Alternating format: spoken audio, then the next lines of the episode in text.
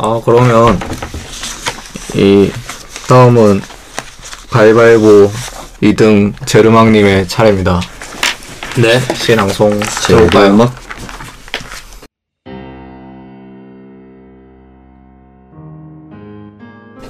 벌레가 되었습니다. 내 방이었습니다. 구석에서 벽을 타고 올라갔습니다. 천장 끝에서 끝까지 수십 개의 발로 기었습니다.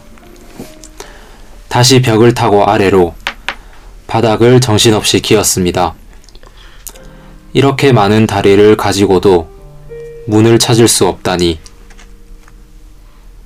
밖에선 바퀴벌레의 신음소리, 아버지가 숨겨둔 약을 먹은 것입니다.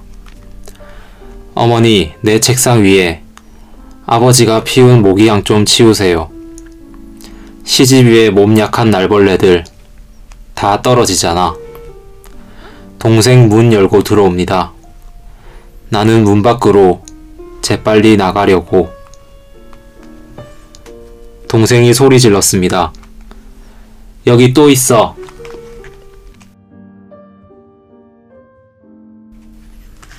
음, 네. 네. 아, 무서워, 이 시. 아니, 전 읽으면 너무 웃기는데, 시가. 아, 무서운데. 재밌기도 하고, 무섭기도 네, 하고, 네. 저도 그랬어요. 네. 뭐, 제일, 뭐, 이 시를 보고 제일, 아, 먼저 이 시를 선택한 배경은, 네.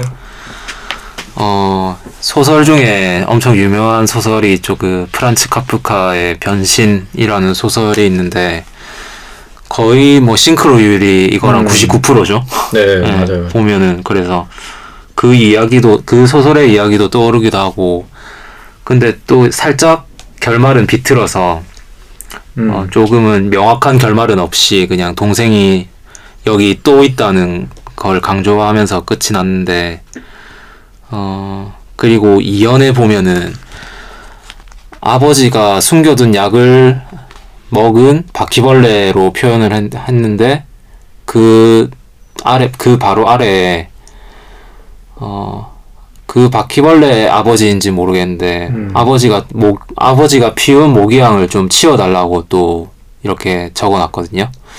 어 그래서 이게 어떤 걸 뜻하는지 궁금하기도 하고. 음. 어, 아 궁금하다 끝이에요.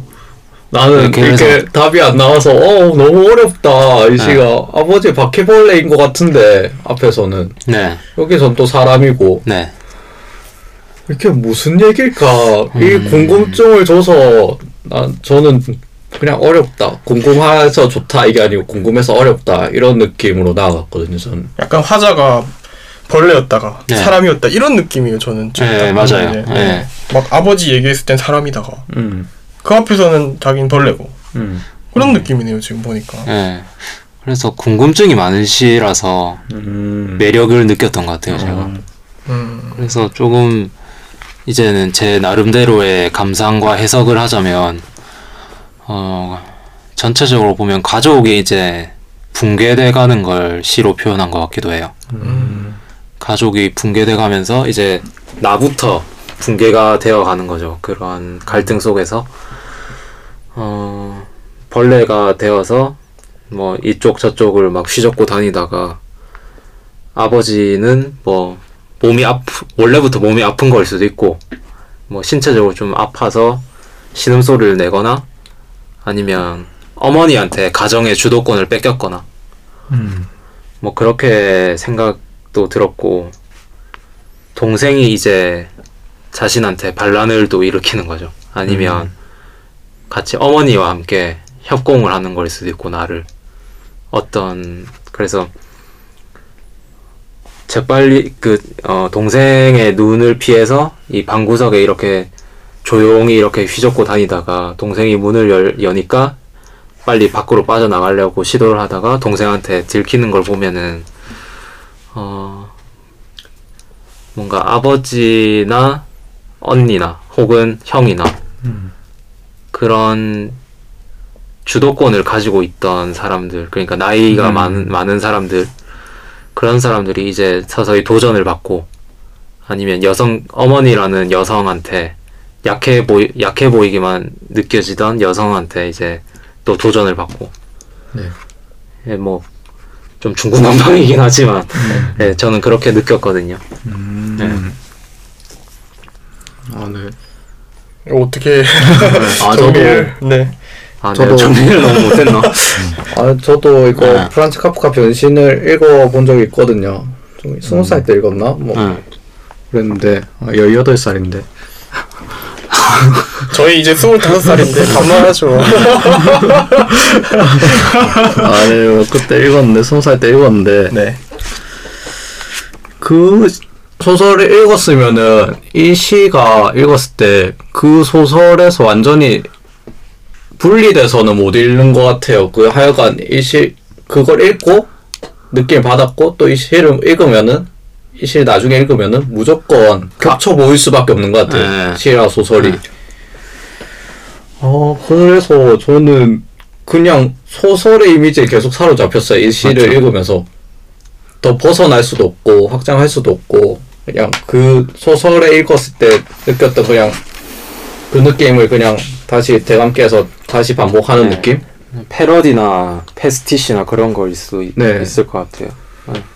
그래서 그래서 그래서 진짜 상상력을 제한시킬 수도 있다고 생각이 들었어요, 저도. 네, 어떤 네. 얘기를 해야 될지 솔직히 네. 아니면 그런 거 아니에요? 오마주라고 하나? 그 음, 네, 오마주라는 게 있죠. 오마주 맞나요? 어... 좀 비슷. 정확한 개념을 네, 설명을 못 하겠네요. 들어가는 것 같네요. 오마주는 일단 아니고 오마주는 그 존경의 의미를 담아서 아 그런가요? 네, 후배나 후대 사람이 존경 그 선대의 사람에 대한 그 존경의 의미를 담아서 똑같은 장면을 음... 아예 가져오는 거거든요. 영화에 음... 자주. 네, 영화나 뭐 예술 작품에서 보면. 음... 그래서 이거는 어 조금 어려운 단어를 쓰자면 패스티시라고. 패스티시. 네. 뭐 패스티시 정확한 설명은 저도 지금 잘 안 떠오르는데 아. 약간 패러디와 패러디에는 아니고 패러디의 중간 정도 되는 음. 그런 개념이라고 할 수 있거든요. 음. 네. 자세한 거는 인터넷에서 좀 찾아, 찾아보시길. 네. 근데 이게 변신을 하여간 반복하지만 마지막 라인이 고딕체로 써져 있잖아요. 마지막 네. 여기 또 있어 이것만. 네. 그거는 변신하고 완전히 다르잖아요. 네, 그렇죠. 근데 그쪽에서 변신해서는 동생이 나를 바퀴벌레 됐지만 가족으로 인식은 하잖아요. 여기서는. 가족으로 인식조차 안 하는 이런 차이를 네. 고딕체로 그냥 강조하는 것인지 고딕체 의미가 뭘까요? 여기서 고딕체로 쓴 의미가 음... 어... 그것도 참 여러 가지가 많죠. 그냥 대화체니까 네. 정말 단순하게 제 음... 대화체라는 걸 표현하기 위해서 음... 고딕체로 한 걸 수도 있고 그러니까 어... 문어, 아예 구어, 구어 음, 네. 네, 구어를 표현하려고 따옴표 대신 네, 따옴표 대신에 그렇게 표현한 걸 수도 있고 제가 그렇게 생각했습니다.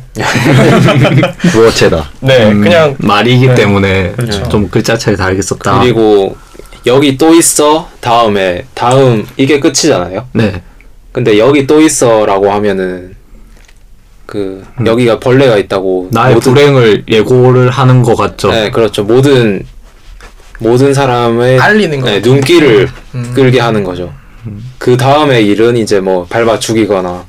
아니면 스프레이 살충제로 뿌려서 음. 처참하게 최후를 맞거나 맞아, 맞아. 사과 여, 여기 또 있어 라는 뉘앙스만 보면은 좀 좋지 좋은 것만은 아닌 것 음, 같잖아요. 뉘앙스의 한마디 네. 이 시안에서 네, 그렇죠. 한 획을 긋는 네. 한마디 그러니까 좀 부정적인 방향으로 저는 무슨 생각이 드냐면 이 저는 시인이라는 그 존재 네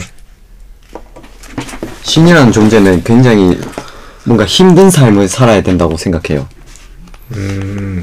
그래서 이게 약간 메시지를 주는 것 같은데 그 다른 시인들에게 아 나도 지금 이렇게 고통받으면서도 시를 쓰면서 살아가고 있다. 이런 좀 힘든 현실을 버티고 있다. 그래서 아 내가 내가 여기 있다는 사실을 그 같이 고통받는 다른 시인들한테 알려주는 것 같아요. 아, 내가 음. 바퀴벌레인 나도 여기 또 있어 이런 어. 소리침의 의미도 있다. 예, 예, 예. 동생의 말에 예. 어, 그렇게 생각할 수도 있겠네요. 저는 그 이제 세 분이 다 아까 얘기했던 소설을 읽었다고 했는데 저는 안 읽었습니다. 네. 어, 그래서 안 읽을 수도 있어요. 네. 안 읽어서 이제 저도 소, 안 읽었는데. 아 진짜요? 안 읽었어요. 아 그래요? 저는 안 읽었는데 안심하는데 갑자기. 네, 굉장히 안심해요. 근데 안 읽었기 때문에 또 그 이렇게 아까 얘기했던 것처럼 사로잡히지 않고 읽을 수가 있었거든요. 예. 저 같은 경우. 그래서 새로운 시각을 제가 제시할 수도 있을 것 같아요. 저는. 음, 네. 근데 그 새로운 시각이 여기서 다 얘기했던 것들이 약간 좀 고차원적인 느낌이 많이 있고 저는 이 시를 읽으면서 그 의미를 찾으려고 무단히 노력을 많이 했는데 음. 그냥 재밌는 거예요. 그냥 읽는 게 어, 그냥 시가 네. 네. 그러니까, 재미도 있어요. 네, 진짜. 저는 이제 또 이렇게 상상한다는 얘기 계속 하지만 이거를 그 벌레의 일 인칭 시점에서 얘가 어떻게 하고 있는지 머릿속에 그렸어요. 네. 그래가지고 벌레가 막 일 인칭 시점에서 막 소리도 막 삭삭 소리 나면서 이렇게 방을 막 돌아다녀요. 얘가 네.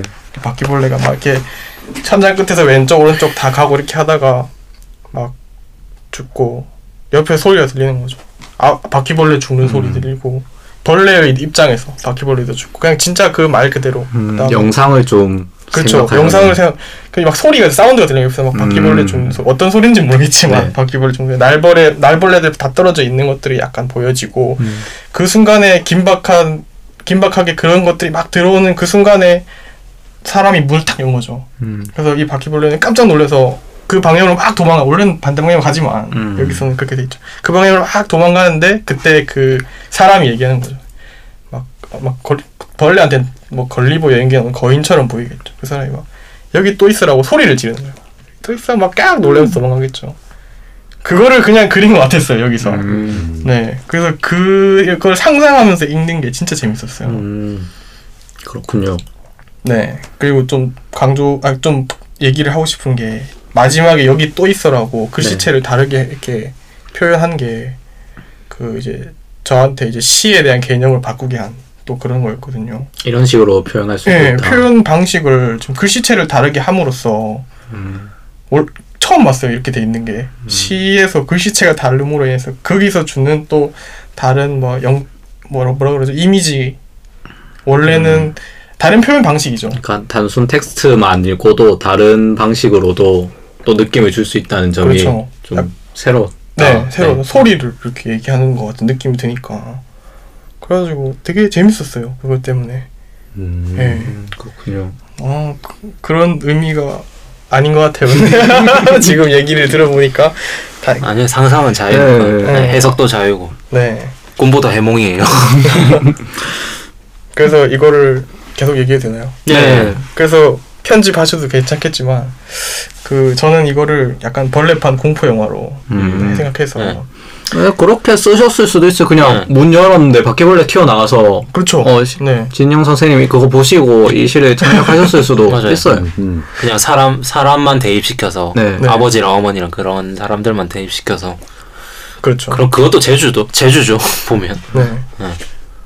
그래서 저는 이제 안 읽으신 분들, 그 소설 안 읽으신 분들 약간 음. 대변하는 느낌으로 얘기를 했습니다. 음, 네.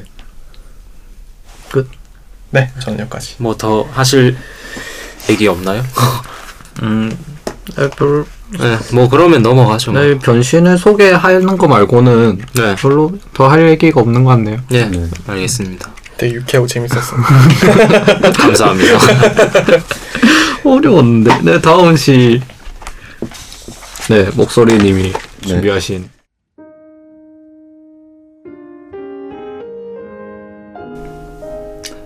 어느 눈 오는 날 나, 나, 나, 나 나는 공사판으로 내려온 눈송이 한 일이라곤 증발하는 것뿐이었다.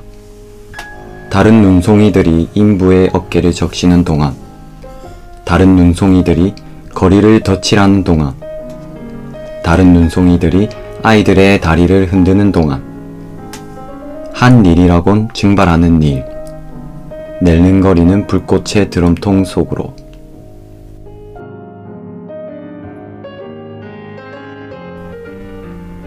네. 음. 야. 네. 아 저는 이 시 딱 보고 낭송으로는 느낌 전달하기 좀 힘들겠다 그런 느낌 받았거든요. 시인이 네, 진짜 그렇죠. 엉뚱한 사람. 근데 좀 전달이 된 것 같아요 이번에 낭송하면서. 아 이, 그래요? 네, 잘했어요. 네, 시에 써진 써진 대로의 느낌 좀 음. 특이하게 써져 있죠. 이게 네. 약간 좌표를 그려보면 음. 영 영 에 나가 한 개 있고 삼 오 에 하나 있고 오 삼 에 하나가 있고 또 십 십쯤에 이렇게 나가 눈이 흩날리듯이 맞아요. 맞아요. 그려져 있거든요. 네, 이, 이 부분에서 저는 탁 끌려서 이 시를 선택했는데 아, 좀 수학적이라서 네, 그래서 선택했는데 딱 이 시를 읽고 나서 제가 얼마 전에 어디서 주워들은 하이데거라는 철학자의 네. 어, 어떤 한 개념이 떠올랐어요. 그게 뭐냐면 인간은 피투된 기투하는 존재다. 혹시 들어보셨습니까? 그것도 뭐야? 네, 그거 지내놓으세요. 네, 그게 떠올랐어요. 네, 음, 설명해 주시죠. 피투가 뭐죠? 피투가 이제 쉽게 설명, 설명하면 인간이 세상으로 던져졌다. 음, 음... 자신의 의지로 세상에 나타난 게 아니고 누군가에 의해 타, 타의적으로 수동적으로 이렇게 세상에 나타났는데 네. 근데 꼭 인간은 뭔가 그런 수동적인 존재가 아니고 자신을 이제 자신의 의지가 있잖아요. 네. 인간은 자, 자기가 뭐 생각도 할 수 있고 실천도 할 수 있고 그런 의지력이 있는 존재니까 그런 인간은 또 자신을 미래를 향해 던질 수 있는 존재다. 음. 기투할 수 있는 존재다. 네. 약간 그렇게 하이데거 님이 개념을 설명해 주셨는데 그게 생겨, 생각이 나더라고요. 네. 이 시를 읽으니까 던져졌지만 던진다. 네, 그런 느낌. 이 시를 읽어보면 어, 한 일이라곤 증발하는 것뿐이었다. 저는 이 화자를 계속 그 진은영 시인 시인 그 자체라고 생각하고 시를 음. 읽었거든요. 네. 그래서 증발하는 것뿐이라는 부분에서 이 화자가 시를 쓰는 행위 자체를 증발하는 것으로 표현하지 않았나. 왜냐하면 증발하게 되면 하늘로 올라가는 그런 이미지가 떠오르지 않아요. 네. 물이 증발하는 그 상승하는 그런 뭔가 이미지가 떠오르는데 형 이상학 네. 아, 아시죠? 네. 거기서 이제 상이 혹시 그 윗상자 아닌가요? 그럼 제가 착각한 걸 수도 있는데 네. 위, 윗상자는 맞아요. 네, 형 이상학 할 때 네. 상자가 윗상자는 맞고 그리고 그거 네. 어떤 유명한 미술 그 화가가 그린 아리스토텔레스랑 음. 플라톤이랑 같이 있는 그림이 있어요. 네. 거기서 이제 아테네 전당 아니에요? 아마 그럴 건데 네. 플라톤은 손을 위로 향하는데 아리스토텔레스는 손을 아래로 향하고 있거든요. 그래서 그 그림이 또 떠오르면서 형 이상학은 뭔가 위로 향하는 위로 하, 향하려고 하는 그런 뭔가 음. 행동이다. 그렇게 네. 생각을 해버려서 형이상으로 좀 떠나려는 느낌. 에, 에, 에. 그래서 시를 쓰는 것도 약간 그런 목적으로 쓰, 쓰는 거라고 생각했기 때문에 음. 네. 이 화자가 시인인데 네. 계속 시를 쓰는 거죠. 공사판이라는 거는 힘겨운 좀 세상 이런 걸 말하는 것 같고 음. 네. 네. 그래서 힘겨운 현실에서 아까 얘기한 거지만 힘겨운 현실 속에서도 계속 형이상학적인 일, 뭐 시를 계속 쓰고 있는 화자를 그린 거죠. 그린 것 같아요. 음, 네, 그렇군요. 저랑 좀 많이 되게 많이 엄청 고차원적으로 네, 네. 달랐어요. 네. 어, 증발하는 행 증발하는 게 이제 형이상학적인 저는, 시를 네. 쓴다라는 거를 이렇게 네. 표현했다 이렇게 생각하시는. 네네. 음. 어, 오히려 하찮지 되게, 않고 더 네, 되게 네. 네, 좀 멋있는 해석이네요. 응. 그런가요? 네. 음, 잘했어요. 어, 음. 시를 쓴다는 것이 올라가는 행동입니다. 네. 네. 아, 네, 저는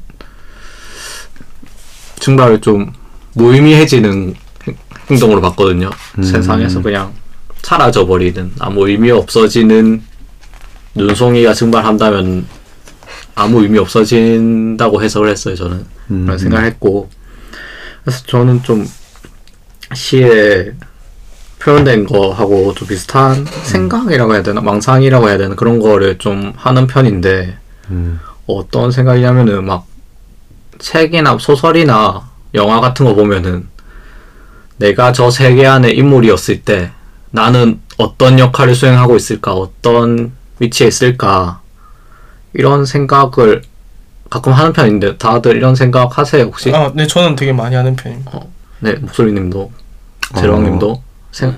네, 저도 생각하는 편이에요. 목소리님은 별로 생각해보신 적 없으신? 음, 네, 약간. 아, 네. 네. 한번 얘기 나눠볼까? 모두가 공통적으로 봤을 법한 영화나 뭐 소설 있을까요? 십일호? 음... 십일호 다 봤어요? 저는 봤습니다. 다크나이트? 저는... 저도 아, 다크나이트 봤습니다. 봤어요. 네. 어, 다크나이트로 얘기를 해볼까요? 혹시 줄거리 다 생각나세요? 예. 네. 네. 네. 조커가 그러니까, 나타나고. 네. 자신이면은 그 영화에서 어떤 역할을 할 것 같아요? 음... 음... 역할을 조금 이렇게 세분화시키죠. 그러니까 어떤 그건... 사람일 것 같냐? 그냥 그 안에 그 세계 전체에 포함된 구성 중에서 음... 한 장면만 할까요? 너무 어려우면? 아니, 그러니까 이제 뭐 배트, 배트맨이라는 사람, 정의를 구하는 사람이고, 조커는 약간 아니, 그 악역이 진짜 느낌. 내가 그 실, 그쪽에서 한 명을 대체한다면은 그, 그게 이제 네. 뭐 일반 시민도 되나요? 네. 그러니까 그런 역할들이 이렇게 쭉 있는 거죠. 네, 연들도 있고. 네. 한, 한 장면을 해볼까요, 그러면? 저는 그 사람이요. 은행장. 음, 맨 첫 장면에 나오는. 네. 수류탄, 수류탄 입에 물린. 네, 그 사람이요. 음, 그러니까 왜요? 저는 이렇게 처음에는 이렇게 굴복 당하는 것처럼 하다가 이렇게 계속 억압을 받고 상황이 견딜 수 없는 상황이 왔다라고 생각했을 때 이렇게 팍 폭발하는 느낌이거든요. 음. 그래서 그 사람도 처음에는 강도로 들어온 사람들한테 어쩔 수 없이 하다가 아, 그렇나요? 아니, 그 사람 처음부터 싸웠어요. 처음부터 그러죠. 네. 그러면 또 다르게 생각해요. 아, 용맹하게 싸웠어요. 처음에는 좀 굴복하지만 나중에는 하여간 은행장처럼 맞서 그, 싸울 것 같다라는. 그렇죠. 혹시 그 상황에 있다면 내가 상황을 먼저 네. 지켜봐야 돼요, 그거를. 그러니까 은행장이 좀... 굳이 아니더라도 그 장면 안에 있으면은 그런 역할을 수행할 그렇죠. 것 같다. 그렇게 할 것 네. 같죠. 어, 어려우시면 생각 많이 안 나시면은 네. 유명한 장면 있잖아요, 다크나이트에 제수의 딜레마를 표현하잖아요. 어. 제수는 한 배에 갇히고 시민들은 한 배에 갇히고 이 버튼을 누르면은 하여간 상대 배는 폭파되지만 너희 배는 산다. 하지만 안 누르면은 열두 시인가 되면은 하여간 둘 다 폭파된다. 이런, 아, 이런 장면이 있잖아요. 시민들한테? 네, 그때 시민도 나오고 재수도 나오고 조커도 나오고 악당들도 있고 배를 관리한 악당들도 있고 또 배트맨은 그거를 폭발시키지 않기 위해서 저지를 하자, 하려고 하잖아요. 네. 이런 짧은 장면 안에 혹시 있다면은? 저는 바닷물이 되고 싶네요. 이것도 뭐야.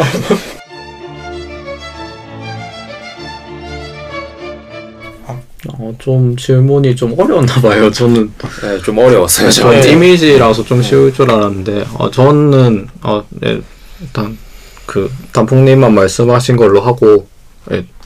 은행장이요? 네. 저는 제가 그 장면에 저를 대입해봤었거든요. 영화를 보면서. 그러니까 음. 제수의 딜레마 장면에 그, 어. 아예, 예. 예. 굳이 막, 전, 아, 그 장면이 아니더라도 굳이 막 제가 뭐 어떤 이야기 속에 있다면은 저는 어떤 생각하냐면 저는 주요 인물 다, 당연히 아니고 좀 완전 엑스트라, 엑스트라 음. 중에서도 대사가 아예 없는 엑스트라. 그러니까 음. 이 세계 자체에 영향을 아예 안 주는 사람일 것 같아요. 제가 그런 거 있다면은. 그런 생각을 해요. 그러니까 그런 재수 장면에도 생각해보면은 결정을 내리는 또 사람 있잖아요. 그 아까 막 재수는 이 버튼을 아예 버리는 사람 있잖아요. 분명히 재수 네. 중에도 누르고 싶은 네. 사람 있었을 거예요. 분명히. 뭐 그런 생각할 수도 있고 뭐 안 할 수도 있고 반대하는 사람도 있고. 그런데 저는 아예 그냥 그 결정에 아무 관여를 안 하는 재수라면은 재수 집단에 있다면 그 관여를 안 하는 사람. 음. 시민 집단에 있어도 아예 그 결정에 아무 영향이 없는 사람일 것 같아요. 저는. 저는 음. 그, 그렇게 생각을 많이 해요. 이런 영화 속에 내가 나오게 된다면은, 존재가 없는 사람. 그, 다시 시로 돌아가자면은, 이 시가 좀 그런 저를 대변해 주는 것 같아요. 음. 이 다른 눈송이들은 역할을 하잖아요. 인부 어깨를 적시다던가, 네. 거리 덧칠하고, 네. 뭐 아이들 다리 흔들고. 네. 하지만 나는 그냥, 네, 증, 그냥 증발하는 거, 드럼통에 떨어져서 세상에 아무 영향을 안 미치고 음. 증발하는 일밖에 없는 거잖아요. 그렇죠. 그런 생각이 저가 평소에 하는 생각과 너무 비슷해서 좀 닮았던 시인 것 같아요, 저한테는. 아. 그, 이게 이제 본인 같다. 약간 그런 네, 보, 나의 생각이 좀 많이 아. 비슷한 나의 생각하고 그런 느낌? 아, 제, 제 느낌하고, 예, 뭐, 그, 저도 이제 같은 개념이거든요. 거의 음. 제 느낌을 얘기하자면은. 아, 좀 정리를 하면은, 그, 내 존재감을 완전히, 온전하게 그냥 숨긴 채, 그러니까 존재한다라는 것만 있고, 이거에 대해서 내가 뭐 누구다, 이렇게 영향력을 이렇게 표시하지 않는 사람들에 대해서 쓴 시인 것 같아요. 음. 그게, 그게 왜 그러냐면, 중복적으로 이제 등장하잖아요. 아, 한 일, 한 일이라고는 증발하는, 이런 말이 계속 나오거든요. 그러니까 내가 한 일은 그냥 증발한 것밖에 없다 이렇게 얘기하는 것 같거든요. 그런데 뭐 다른 눈송이 막 얘기했던 것처럼 다른 눈송이들은 막 다 어떤 어떤 형태로든 막 영향력, 예, 역할이나 영향력을 끼치고 있는 거죠. 그 봤을 때 어, 인부의 어깨를 적신다거나 뭐 아이들의 다리를 흔들고 뭐 거리를 덧칠한다는 그걸 봤을 때 약간 일상 속에서 쉽게 찾을 수 있는 점들이거든요. 그런 것들이. 음. 그래서 이, 거기다가 이제 눈은 기상현상이니까 어느 한 곳에 이제 집중적으로 이렇게 되는 게 아니고 이렇게 뭐 한 동네를 봤을 때 그 동네 전체적으로 이렇게 내리잖아요. 음. 그런 의미에서 이렇게 시민들한테 영향력을 막 이렇게 행사하는 그런 것들을 얘기한 것 같았거든요. 그래서 이 눈, 이 눈이 떨어지는 그거에 대해서 그렇게 했었을 때 뭐 영향력을 행사하는 일들은 뭐 이런 게 있겠죠. 토, 뭐 토요일마다 양로원으로 뭐 봉사활동을 나가든지 뭐 유씨씨를 제작해서 사람들이 보게 만든다든지. 네, 아니면 영향이 네. 있는 위치에 있는 사람일 수도. 어, 그렇죠. 회사 사장이나 네, 회사 국회의원 이런. 그렇죠. 네. 그런 형태로 막 사람들한테 막 이렇게 여러 가지 뭐 감명을 줄 수도 있고, 음. 아니 뭐 역할을 할 수도 있고, 안 좋게 영향을 줄 수도 있죠. 뭐 누구를 줄 네. 두겼는데 뭐 뉴스에 뜬다든지 그렇게 될 수도 있겠죠. 그런 것들을 조금 얘기하는 것 같았거든요. 이 다른 눈송이들이 하는 것들이. 음, 네. 네. 그때 떠올랐던 게 그 제가 좀 재밌게 봤던 다큐멘터리가 있는데. 김승진이라는 사람이 음. 출연하는 다큐멘터리거든요. 이게, 이게 짤막하게 얘기를 하자면은 네.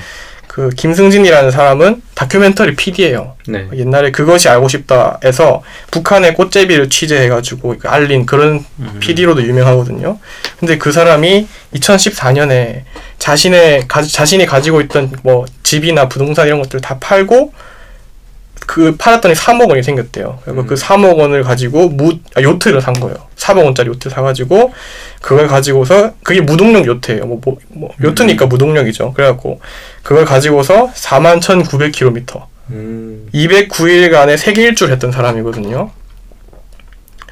네, 그 사람이 그렇게 여, 영향력을 끼친 거죠, 사람들한테. 음. 일상 속에 다큐멘터리라는 것으로 이제 사람들한테 방영이 되면서 사람들한테 영향력을 끼친 음. 거죠. 뭐 감명을 줬다든지 사람들이 뭐 네.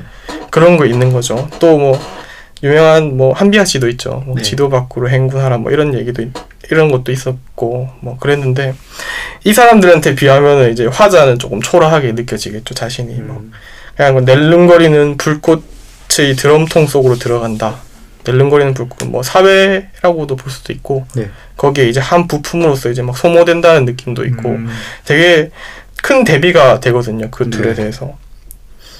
그게 아마 이제 다른 사람들한테 영향력 있는 이렇게 좀 도전적인 삶을 살지 못하고 있는 사람들을 좀 얘기하는 게 아닌가. 그런 청년들을 얘기하는 게 아닌가. 음.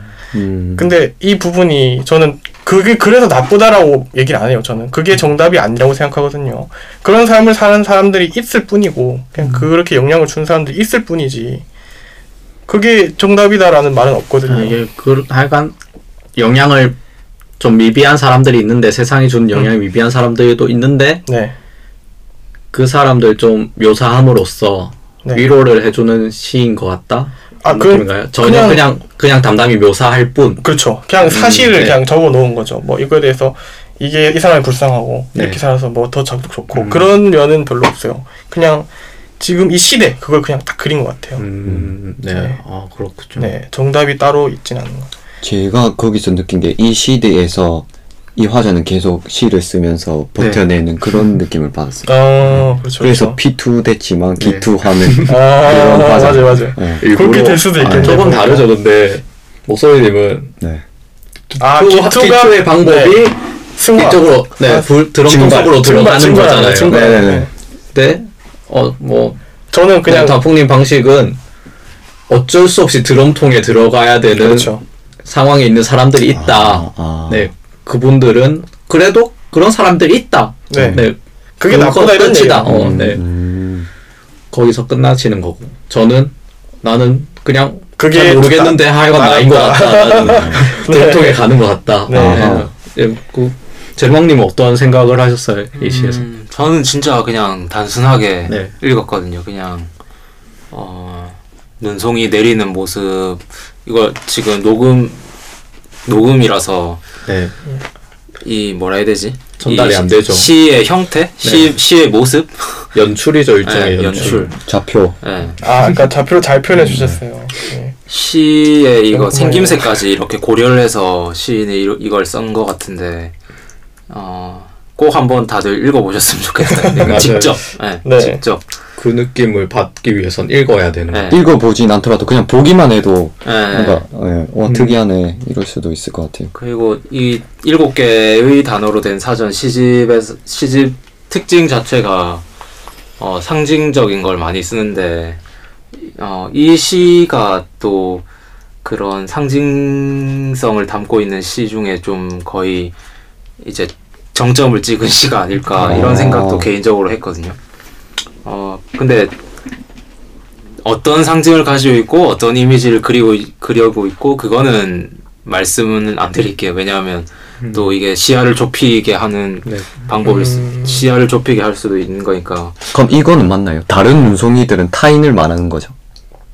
타인을 상징한 거 아니에요? 그냥 눈송이일 수도 있죠. 네. 그러니까 그것도 엄청 수백 네. 수천 가지. 여기서 나는 공사판으로 내려온 눈송이, 나는 눈송이잖아요. 네. 네. 그러니까 다른 눈송이들은 다른 사람들이 아닐까.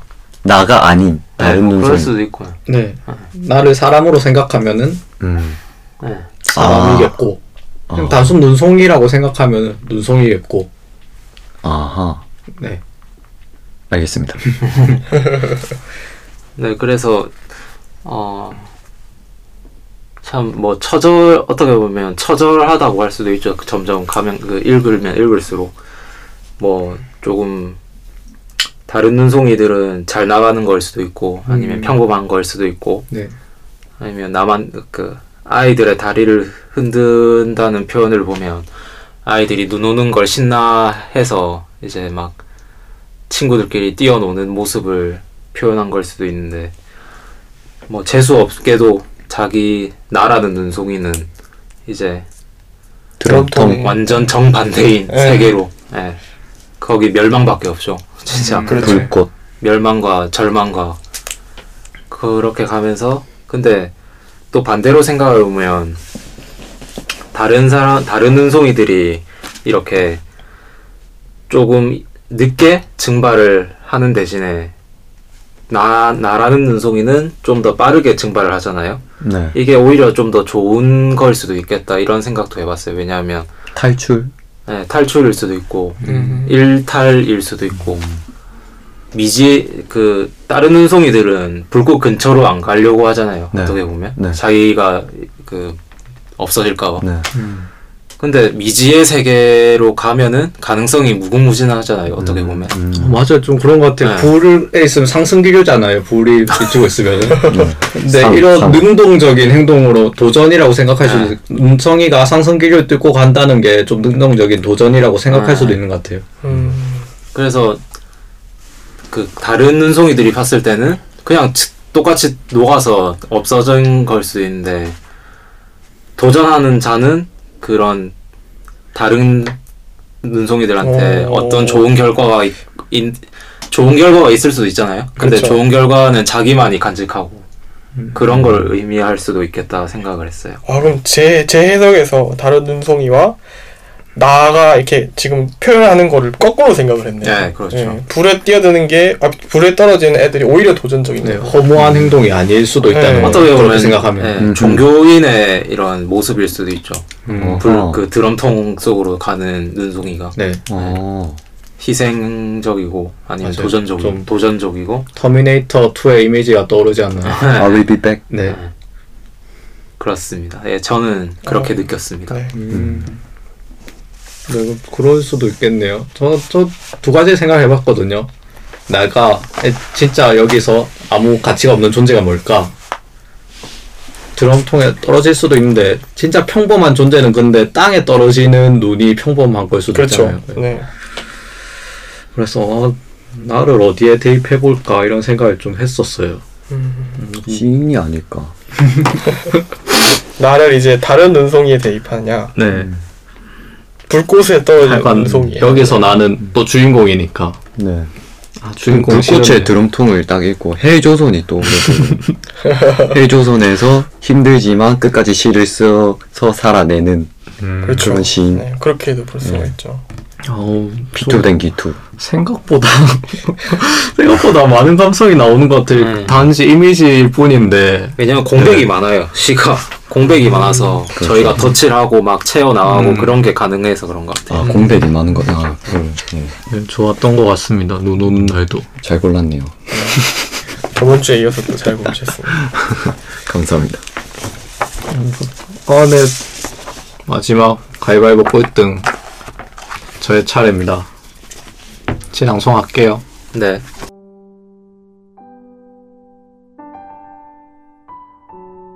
첫사랑.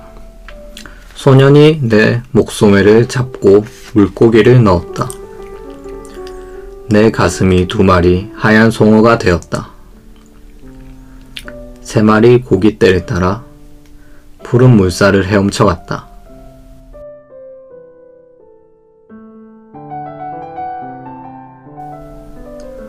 어, 너무 좋지 않습니까, 여러분? 어... 임팩트 있는 내용이다. 어, 이거 어떻게? 도대체 어떻게 이거를 하지? 왜? 아, 왜 이 시를 소개해 드리느냐? 여러분들의 뭐 첫사랑 얘기를 뽑아내려는 수작이 아닌가 이런 생각을 많이 하셨을 거예요. 저는 그것보다 아... 에피소드 뽑기 위한 수작이 아닌가. 어... 그거 그것도 있고. 네. 아, 예. 혹시 준비하셨어요? 첫사랑 얘기? 첫사랑 얘기요? 아, 생각 안 하셨어요? 너무 뜬금없 생각하셨으면 말씀하셔도. 첫사랑은 일단 이, 이 시를 왜, 왜 몰랐어요? 저는 그게 사랑 노래를 엄청 좋아하거든요. 엄, 아, 일부러 막 찾아서 엄청 많이 듣고 이건 아닌데 그 사랑 노래를 듣고 가슴 설레는 기분이 좋아요. 노래를 듣고 나서 음. 시어, 음. 그 가사나 음악으로. 근데 이 시가 좀 그런 경험을 준 것 같아요. 가슴 설레는? 네. 음... 그러니까 연애, 연애 세포를 네. 깨우는? 나의 사랑보다는 좀 타인의 사랑에 좀 집중을 하는 거죠. 성향 자체가. 타인의 사랑이면 어떤? 그러니까 뭐, 관찰하는 걸 좋아해요. 아. 첫사랑에 또 잘 이루어지는 나의 행동에서 얻은 설렘이 아니잖아요. 네. 그 노래를 듣고 하는 것도 나의 내가 아. 사랑해서 간접적으로 가, 네, 가슴 설렌 건 아니잖아요. 그러니까 막 음. 만화 같은 데서 소설 같은 데서 연애 감정 많이 나오잖아요. 그 네. 누구 소나기 그런 아, 것도 네. 소나기는 그렇게 막 설레진 않았는데 나는 그래요? 기괴하죠. 소나기는 아 좋지 않습니까? 인간 사랑 복잡한데 이게 덕후님이 굉장히 순수하다는 거를 반증하는 듯한 그런 느낌. 이 차원의 사랑은 좋죠. 복잡할 필요가 없고. 약간 제르망님 어떤 느낌인지 들어보고 싶어요. 음. 이 시에 대한 느낌이요? 아니면 네. 어, 계속 지금 그 첫사랑 이, 그러니까 이 시에 대해서 계속 생각을 하고 있는데 음, 음. 좀 이따 얘기할까요 그러면? 네. 저는 제 얘기를 좀 계속 하면 그러면 네. 그러니까 그렇게 막 단순한 글자의 나열에서 나에 대한 그런 감정을 준다는 것 자체가 너무 좋아서 골랐어요 단순히. 나의 감, 그러니까 가슴 설렘을 준다는 게 능동적인 몸의 변화를, 네. 그러니까 생각의 변화를 주는 것이 아니고 몸의 변화를 줄 수 있다는 게 음, 좋았다. 몸의 변화. 네, 음, 그런 느낌. 음. 음. 어, 그런 게 어떻게 전개됐냐면은 소년이 물고기 넣잖아요, 내 가슴에. 네. 화자의 가슴에. 막 내 가슴 물고기가 되잖아요. 네. 그 이미지를 생각해보면, 내 가슴 물고기가 됐다고 생각해보면, 뭔가 그런 느낌이 오는 것 같아요. 두근두근까지는 아닌데, 네. 찌릿찌릿 음. 해야 되나? 뭐 설레는 느낌, 딱 그냥 설렌다는 말이. 막 건강, 건강한 물고기들이 막. 네. 막 철벅철벅거리면서. 네. 물고기가 팔딱팔딱 되는 게, 아, 음. 심장이 팔딱팔딱 뛰는 것처럼. 그 정도까지는 아니고, 음. 네. 하여튼 뭔가 차오르는 그런 감정들이 네, 뭔가 막 거. 벅차오르는 느낌? 네. 사랑으로 벅차오르는 느낌, 감동으로 벅차오르는 게 아니고 음. 되게 물고기 세 마리 이용해가지고 음. 그 첫사랑의 설렘을 되게 역동적으로 표현한 것 같거든요. 네. 되게 역동성이 많이 그려져 여기서. 음, 맞아요. 물살을 막 헤엄쳐 갔다 막 이런 네, 그런 역동성이 사람에게 몸적인 변화를 줄 수 있다는 게 음. 음, 신기했습니다 저는. 그리고 저번 화를 진행하면서 네. 여러분들의 분위기가 네, 이럴 줄 알았어. 우울한 것 같아서 아. 저는 이게 주 목적이었을 것 같습니다. 밝은 분위기를 소화하자. 실질적인 네, 실질적인 고른 목적. 목적인 것 같고 내가 볼 때는 그냥, 그냥 곁다린 거죠. 그런 네. 그것을 주었죠. 저에 대한 그게 이펙트가 없었으면은 네. 전 고르지 않았을 겁니다. 아. 이펙트도 굉장히 이렇게, 이렇게 저는 순화해서 얘기한 것 같아요. 아니, 아닌데 아니에요. 매우 그런 엄청 신기하지 않아요? 그 정생각의 변화가 아니고 네. 신체의 변화를 줄 수 있다는 게 글자로 음. 신체의 변화와 이제 막 약간 어, 가슴 두근거리고 어, 이러는 네. 거예요. 네. 그런 게 있긴 있죠. 음. 네, 저도 지금 생각해 보니까 저 읽을 때 막 괜히 막 이렇게 뭔가 음. 어디 방에 들어가야 될 것 같고 문 닫아야 될 것 같고. 왜 방에 왜 들어가 사람? 왜냐면은 그 있잖아요 앞에 보면은 이 시가 저는 약간 느낌이 약간 음란마귀 테스트하는 그런 아, 느낌이 야한 것 같다. 아, 저도 동감입니다. 네, 왜냐면은 첫 줄에 물고기를 넣었다 이래 돼 있어요. 음, 그렇죠. 네, 그러면 이제 그 마지막 단어는 지금 이게 해석하는 사람에 따라서 다르겠지만. 그 되게 잘 피하셨는데 아 그런 생각 전혀 해본 적이 없는데 근데 이상한 거 아니야? 아니 이상한 거 아니야? 너희 둘이 음란마귀죠. 네 음란마귀가 저 그러니까 저도 어떻게 했냐면 그걸 보면서 아 이끌 이끌어내는 것도 뭐 재주 있어요. 저로서는 이제 막 진짜 음란마귀가 씌었는지 막 다른 방향으로 해석이 안 돼요. 네, 더 이상 이게 다른 아, 방향으로 떠오르지가 않아요. 제 스스로가 그 단어 자체. 아니 첫사랑이잖아요. 첫사랑 이곳에 첫사랑에서 확장을 해보면은 뭔가 싱그럽고 풋풋하고 아니, 미숙하고 이런 느낌. 그리고 근데 저는 이런 그 뭐지 그 뭐라 해야 되노? 성인, 성인식 해석, 십구 금식 해석을 했다고 네. 해도 이 시는 참 뭔가 예, 그래도 잘했어요. 예, 아름다운 음, 시라고 네. 예, 네. 아름다운 시로 다가오거든요 저는. 아 나의 네. 순수성을 해쳤어 니들이. 아까 제가 되게 순수한 것 같다.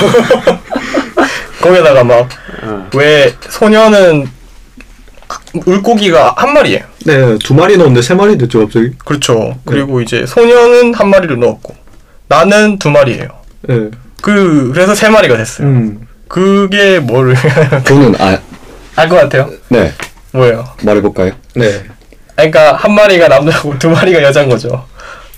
그렇죠. 근데 왜 두 마리냐면 여자는 잠재적 두 명이에요. 왜냐하면 네. 여자는 임신을 할 수 있기 때문에 아, 항상 잠재적으로 아이를 가질 수 있는 잠재적 아, 두 마리. 아 그게 차라리 낫다 이게. 아. 나보다 음란마귀가 더 쉬운 것 같은데.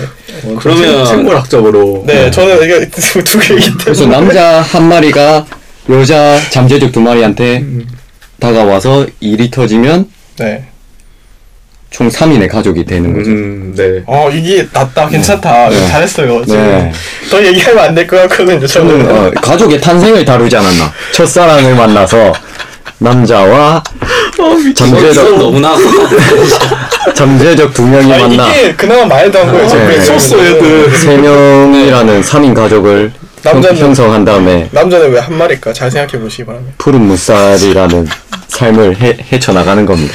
가족의 아, 탄생입니다. 아, 아, 네. 빨리 제로망님 빨리 투입. 제로망님 네. 투입. 아니 그러면 이거 삼 삼행에 네. 앞에 왜 공백을 놔뒀을까요 이거? 맞아요. 그거 오늘 공교롭게도 좀 연출한 시를 많이 골랐죠. 네. 그렇죠. 고딕체로 연출한다거나. 네. 두 마리 바로 밑에 나오려고, 네. 뭐 세 마리. 가군을 맞추려고? 네, 그런. 아, 가군. 네, 그런 느낌을 딱 표면적으로 바뀌는 그, 그 느낌을 제일 많이 받는, 네. 것 같아요. 아, 일단 그, 이렇게 어떻게 지금 시가 구성되어 있는지 소개를 먼저 해줘야 될 거예요. 저희는 보면서, 네. 하는데, 드, 제르망님의. 네, 들으시는 분들은 뭐 세 마리란 글자가 뭐 어떻게 배치되어 있는지. 어, 내, 내 가슴이 두 마리 하얀 송어가 되었다. 네. 그 다음 행이 세 마리 고깃대를 따라. 근데 내 가슴이만큼의 공백이 있는 거죠. 두 마리 밑에 바로 세 마리가 이어져서. 그렇죠. 이런 배치가 딱 된 거죠. 네. 시가. 행렬로 이거 볼 수도 있겠는데. 약간 여백이 있는 거죠. 앞에. 두, 내 가슴이, 네. 두 마리 한승. 내 그, 가슴이만큼의, 네. 공백이 있는 거죠. 두 그렇죠. 마리, 세 마리 밑에, 네. 바로 이어지는. 그거를 이제 설명을, 네. 해드려야 될 것 같아요. 아니면 저는 또 이렇게 봤거든요. 어, 두 마리 하얀 성호는 가슴에 있고 바로 밑에 세 마리 고깃대니까, 음.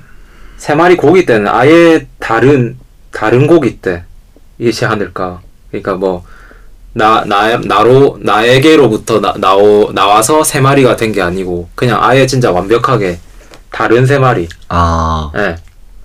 음, 타자. 예, 네, 완전히 타인, 아니면 타자. 그걸 따라서, 이제, 그래서 더 확대 해석을 하자면, 세 마리 고기 때는 아마 뭐, 그, 자기를 낳은, 그러니까 사랑을 통해서 자기를 잉태해서 낳은 부모님? 부모님이요? 예. 네.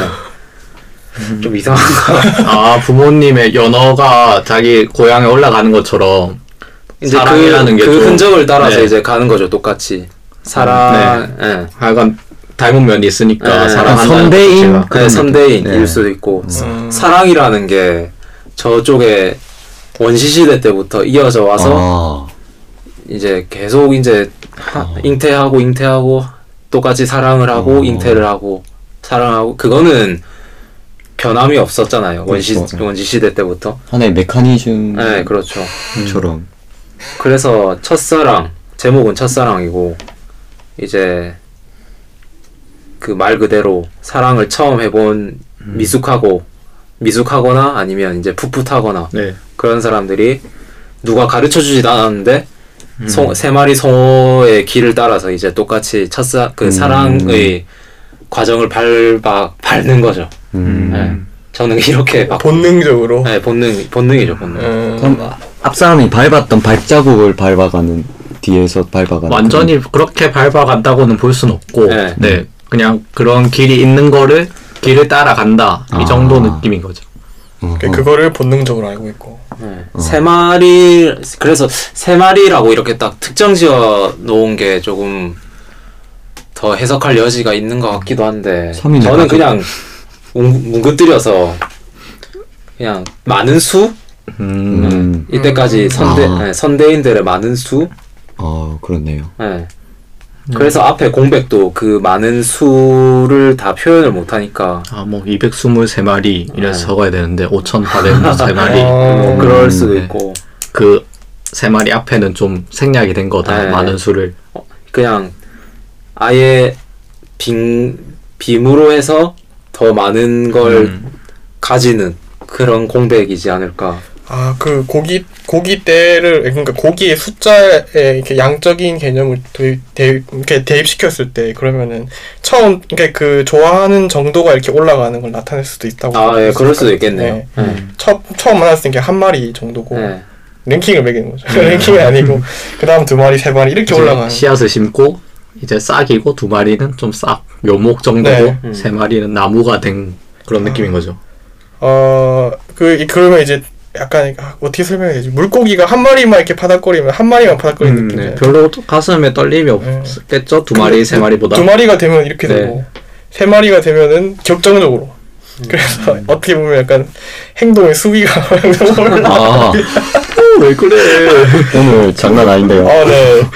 아, 이거 친구들한테 들으라고 말을 못하겠다. 근데 뭐 준비해온 그 의견이 좀, 네. 실제로 듣고 싶어요. 뭐 오늘 뭐 오늘 준비 감상편. 어, 첫사랑 감상평이, 어. 그거 준비해오신 거예요? 네, 요겁니다. 오늘. 아, 근데 첫사랑에 대해 듣고 싶다 이 말인 거 아니에요, 그러면은? 아, 아, 안 들어도 돼요. 네, 이거를 제 첫사랑이 들을 수도 있기 때문에. 아, 그래요? 아니요, 아니에요. 이미 멀리 떠나간 사람이라서. 첫사랑? 첫사랑 연락 안 돼요? 아니에요. 네, 첫사랑 연락. 아... 첫사랑, 최근에 첫사랑 페이스북 몰래 들어가 봤는데, 남 몰래. 아, 아 최근에요? 네. 아, 그래요? 음. 외로워져서. 아. 어떻나요, 상태가? 아, 예, 예쁘던데요. 아, 예뻐요? 연애 중이던가요? 아, 그건 잘 모르겠고. 원래 아, 페이스북이 친구에, 친구에게 많이 공개되는 시스템이잖아요. 그렇죠. 네. 어. 네. 친구 공개 많이 해놨나봐요. 음. 얼굴만 봤어요. 첫사랑. 또, 또 덕후님이 이렇게 타인의 사랑에서 설렘을 얻으시는 그 부분도 좀 있으시니까. 네. 이제 시작하시죠. 빨리, 빨리 사랑해, 니들. 연애해, 빨리. 말하기 위해 연애를 해야 되는 이.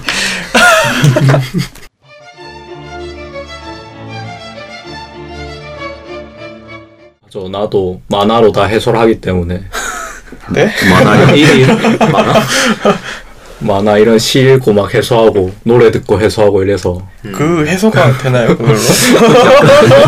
저도, 저도 그렇게 하면 해소가 될 줄 알아서 안 해봤는데 안 되던데. 아, 아니요, 그런 감정을 네. 항상 품고 있기 때문에 음. 현실에서 쓸 여유가 없다, 소비할 여유가 없다, 연애를. 음. 이해가 안 됩니다. 네. 네. 아닙니다. 많은 분들 공감하실 겁니다. 아, 진짜. 저는 첫사랑 하면은 보통 첫사랑 되게 옛날 이야기 아닌가요? 막. 네, 십 년 넘어, 이십 년. 한 십 년 때. 저는 막 초등학교 때, 뭐 이제 육 학년 때, 저희는 음. 반장을 여섯 명씩 뽑았어요. 남자 세 명, 여자 세 명 이래가지고.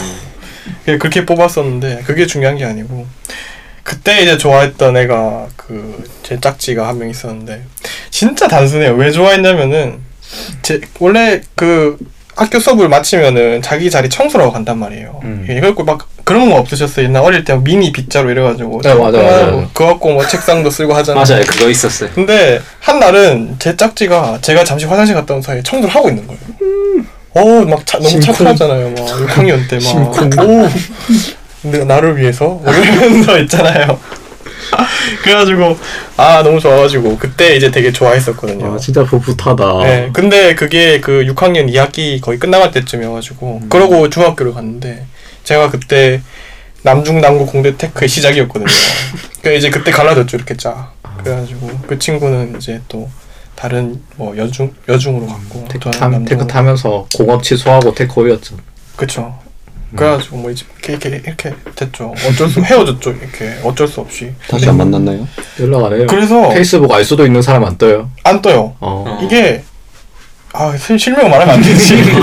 페이스북에 검색을 해봤는데 이름이 너무 흔해서 음. 아예 안 뜨고 그리고 이제 뭐 초등학교 친구들도 제 몇 명 이제 페이스북 친구 돼 있으니까 이렇게 아는 사람을 통해서 이렇게 만나지지 않을까 했는데 그것도 없어요. 음. 뭐 친구가 안 돼 있는 그런 형태인 거죠. 출가했나? 아, 제 첫사랑입니다. 지금 그 출가했냐고 머리를 다 깎았. 요즘 같은 세상에는 진짜 아니, 몇 달이만 걸려. 출가가 아니고 뭐 외국 갔을 그래, 수도 있죠. 중학교 때 한 예입니다. 출가. 아니, 그렇지만은 안 들어왔어요.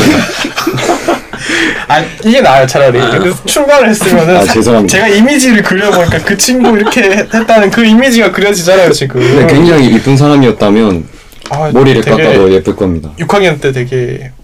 네, 육 학년 답지 않았죠. 그런 그래요. 네. 아, 뭐야 이건 또 성장 상태가 여기까지. 예. 아, 네. 그만. 네. 알아서 편집 잘 해주시기 바랍니다. 아, 첫사랑 얘기 안 기대 안 했는데 근데 다들 음, 얘기를 다 했지 이런. 잘 하시네요. 다 있죠. 예. 좀 오래돼서. 없으면 진짜. 네. 그런 거 다 있죠. 성적으로 문제가 있는 진짜. 있을 수도. 있... 아. 아, 네. 오늘 마무리할까요? 네, 네 오늘 네. 진은영 시인의 시집이 어땠어요? 전체적으로? 전 어려웠다. 아, 단 한마디로. 음. 지금 이게 어, 언제 출판됐냐면 좀 됐죠? 십삼 년? 어, 봅시다. 잠시만요. 이천삼 년 아닌가요? 아, 이천삼 년이네요. 네. 이천삼 년에 했으면 십삼 년 전이네요. 그러면 네. 어... 예, 지금 문학과 지성사 지금 글씨체도 다르거든요. 옛, 딱 옛날 글씨체예요 지금. 맞아 맞아. 한글 예체 이런 네. 거. 그래서 그만, 그만큼 좀 그 당시의 감성, 감성은 잘 담아낸 것 같아요. 이 시집이. 음. 그래서 지금 어, 이천십육 년 돼서 읽었을 때는 저는 좀 지루하고 어렵고 그렇게 느꼈거든요. 음. 어, 그래도 또 보면 옛날 시집 중에서는 네. 뭐 좋은 시는 끝까지 조, 네, 영원히 좋은 시가 있고 네, 마음을 울리는 시들은 네. 있다. 근데 그 정도의 단계까지는 아닌 것 같아요. 이 시집은 아, 좀 네. 생각할 거리는 많은 시집이긴 한데 네 그래서 좀 아쉬웠다. 진은영 시집이 또 다른 게 좋은데 네, 다른 진은영 게 좋은데. 최근에 나온 진은영 시집을 일독하기를 어, 권함, 얘는, 권장합니다. 얘는 술 먹고 이딴 거 골랐다. 네, 제 잘못입니다. 네, 목소리님은 어땠어요? 저는 철학적이었다. 음. 네, 그래서 저는 좋았다. 철학가 아닌 줄 몰랐는데도 철학가 왜냐하면 제가 이, 실제로 읽고 약간 철학적인 그 개념들이 떠올랐기 음. 때문에 네. 아 그렇습니까? 좋았네요. 철학을 좋아하시나요? 철학빠입니다. 아. 철학을 잘하고 싶어하는 사람입니다. 저도 그런데 네. 철학 근데 개론서만 읽 아 개론서가 아니고 철학인데 소개 책 음. 이상을 일, 못 나가겠어요. 일대기 그린 거. 아 일대기도 아니고 짧게 짧게 막 소개해주는 아. 그런 게 있잖아요. 혹시 철학, 철학 대 철학. 아니, 아니, 엄청 저, 개괄적으로 그냥. 네, 개괄적으로. 어, 네. 철학. 한 이십 명 달러, 십 명에서 이십 명 다뤄가지고 책 하나에서 그냥 뭐 조금 조금 나오는 거. 저도 한번 공부를 해보고 싶은 그런 어. 느낌이에요. 철학을. 철학은 근데 공부가 아니면은 뭐 알기 힘들죠. 일단 이해하기가 힘드니까. 말 자체를 이해하기 힘드니까. 고 닦는 거랑 비슷해요. 진짜 철학 공부하는 건. 음. 고 닦는 거? 네. 네, 단풍님은 이 시집에 대한 느낌이 어땠어요?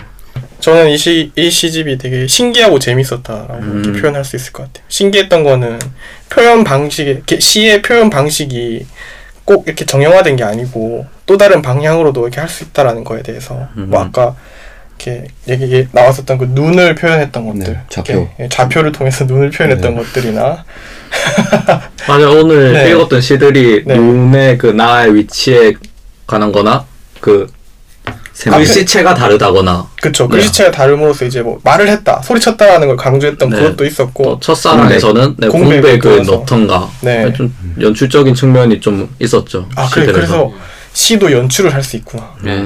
그런 느낌이 되게 컸거든요. 그래서 되게 신기했어요. 그 부분이 음. 재밌었던 거는 뭐 이제 벌레가 되었습니다 같은 경우 이제 그 벌레 벌레 일 인칭을 이렇게 이미지로 상상해가지고 보니까 막, 막 사악사악 거리면서 왔다 갔다 했던 그런 것들도 막 그리다 보니까 재미있더라고요. 음. 그리고 아까 그 첫사랑 네. 그거는 이제 재밌었다. 짤막하면서도 강렬한 인상을 주는. 강렬했죠. 되게 강렬했죠. 안 강렬한 그거 그 정도 아닌데. 그 정도 강렬함을 시에서 느낄 거라고는 전 생각 못했어요. 달아올랐네요. 네, 그 정도 수준이 야, 뭘 달아오르는 이상한 사람 만드네. 그 정도 수, 그 정도에 이제 강렬한 느낌을 주려면 저는 그 이렇게 네. 글에서 얻기는 힘들다고 생각했어요. 음. 이렇게 영상적이나 이렇게 영상이나 음악이 이렇게. 도입이 돼야 그렇게 할 수 있다고 생각을 했거든요. 네. 근데 그렇지 않고서도 충분히 네, 뭔가 새로움을 많이 얻었네요. 이 시집으로. 그렇죠. 음. 그래서 이제 체험하는 사람, 시집을 이게 하나 두 개 까내가는 사람으로서 음. 초시, 초, 초보자로서 이렇게 단계를 좀 밟아나간 그런 느낌. 느낌이에요. 네. 아 근데 궁금한 게 혹시 이제 다른 시에서도 연출이 이렇게 일어나는 경우가 혹시 보신 적 있으신지? 어 저는 그 떠오르는 시집이 있는데 함성호 시인의 키르티무카라는 시집이 있거든요. 문학과 지성사에서 출판했고 네. 함성호 시인이 원래 직업이 뭐냐면 건축가예요. 이 사람이. 음. 그래서 오호. 건축가여서 그런지 그 시를 쓸 때 키르티 특히 키르티무카 시집 안에 그런 것도 있어요. 시 그 글자를 동그랗게 이렇게 한 줄로 배열을 해놨어요. 어. 동그랗게. 음. 그러니까 네. 그 다, 낱말 단어는 낱말 그, 그 하나로 이렇게 쭉 그 원을 그렸다 이 말이에요. 네. 어. 근데 그게 이렇게 뭐 어 뭐 앞으로 어, 뭐, 나는 나는 동쪽으로 갔습니다. 그런 식이 아니고 음. 어느 방향으로 이, 어느 방향으로도 읽어도 그게 계속 무한정으로 말이 돼요 문장이. 어. 네. 아 어디에서 시작해도 되는 거예요 그러면? 그냥 아, 시작 위치는 정해져 있고 시작 위치는 정해져 있고 아, 이렇게, 끊김이 이렇게. 없어요. 왼쪽 오른쪽. 음. 네. 네, 음. 끊김이 없어요. 그런 시가 있거든요. 제목은 지금 정확히 기억이 나. 아름답겠네요, 말이. 말이. 네, 그 이 세팅을 어떻게 했을까 참 궁금했죠. 음. 그 시 세팅을. 그럼 네. 되게 똑똑한 연출이네. 네. 그러니까. 함성호 시인의 네. 안에도 시인이거든요. 아~ 네, 음. 그래서 한번 뭐 궁금하신 분들은 읽어보시면 다음에 한번 키르티무카 읽고 싶습니다. 네. 음. 네, 오늘 이 주 방송 어떠셨어요? 재밌었나요? 네. 여기 좀 너무 녹음실이 후덥지근해서 저는 좀 힘드네요.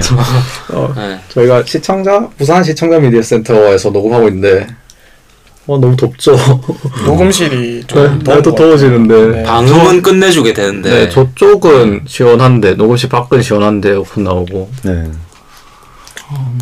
더위를 이겨내고 열심히 합시다. 네. 네. 아, 오늘 되게 좋은 시간이었습니다. 네, 여러모로 달아오르네요. 네. 오늘 정리할게요. 다음 주 시는, 시집은 뭐죠? 다음 주 시집은 제가 골랐는데 예고해드려야 되나?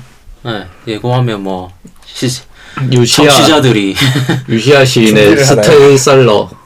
네, 다시 한 번만. 유시아 시인의 스테리셀러. 네.